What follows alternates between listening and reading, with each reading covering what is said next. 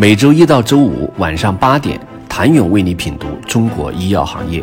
五分钟尽览中国医药风云。喜马拉雅的听众朋友们，你们好，我是医药经理人、出品人谭勇。素有“首访之王”的中国生物制药，上半年也以一百三十二件的申请量排在了第二十三位。在研发投入上，中国生物制药一直保持了不低的投入。从转型创新来看，中国生物制药并不是最早一批出发，但却是最早尝到甜头的企业之一。比如新冠疫苗上与科兴中维的合作，让它赶上了头班车；比如安诺替尼这个五十亿元级别肿瘤新药，塑造了中国创新药的商业化模板。这两大数量级的产品在帮助中国生物制药走出集采阴影起了非常大的作用，在这一过程中，也从原来的肝病之王成功拓展到肿瘤领域，寻找到了新的业绩大旗。如果从产品管线来看，与当下创新的生物科技公司相比，中国生物制药的管线大部分停留在生物类似药或者 Me Too 层面。比如，未来三年将获批的肿瘤药贝法珠单抗、利妥昔单抗、曲妥珠单抗、帕妥珠单抗为代表的生物药。不过，有了强劲的现金流，收购和孵化将成为其拓展创新的主要手段之一。中国生物制药曾表示，将在未来重点关注具有差异化的双抗、三抗平台、mRNA、DNA 技术。放射配体技术、蛋白修饰技术、先进疫苗及免疫技术等，并在此基础上进一步打造原创性创新技术。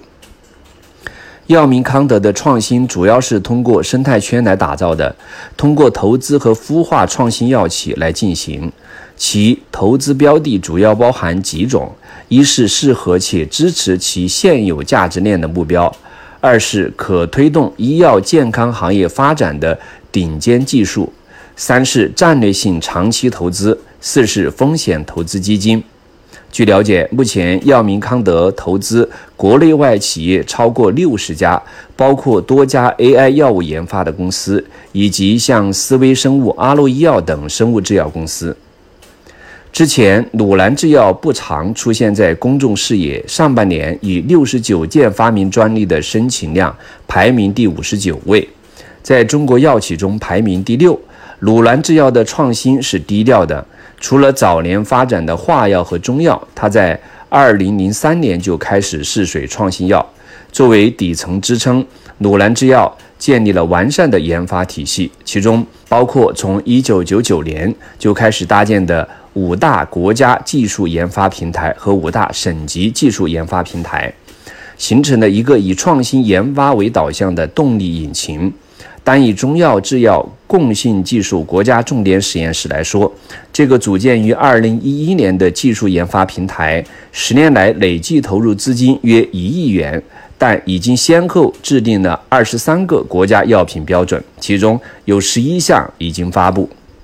中国最头部的两家生物科技公司百济和信达榜单显示，截至六月十五号，这两家公司分别提交了六十件、五十三件发明专利申请，排在第六十六位和第七十七位。过去，这些没有销售战绩的生物科技公司一直因为烧钱备受质疑。尤其百济神州研发投入接近百亿元，随着时间的积累，这些投入开始转化为一些输出。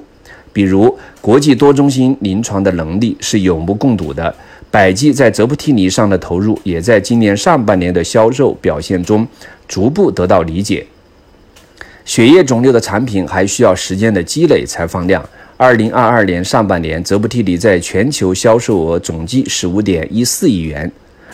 从研发管线来看，百济神州拥有庞大的创新产品管线，整体的创新性来说也会比传统的大型制药企业要高一些。信达生物也是如此，走在所有生物科技公司的前面，成为领路者。近几年在商业化上的探索也是永不共睹，而与赛诺菲、李来等合作也已获得国际的认可。尽管年初在 P D One 上失意后一度沉寂。但近日与赛洛菲的交易让全行业再度瞩目。两个潜在 FIC 产品三加三六亿欧元的投资，不管两个产品是否突破重围实现商业化，都代表着国际药企对中国药企的认可和信任。未来中国制药行业能多快、多大程度上扬帆远航，还要取决于这群药企。谢谢您的收听。想了解更多最新鲜的行业资讯、市场动态、政策分析，请扫描二维码或添加医药经理人微信公众号“医药经理人”医药行业的新闻与资源中心。我是谭勇，周一见。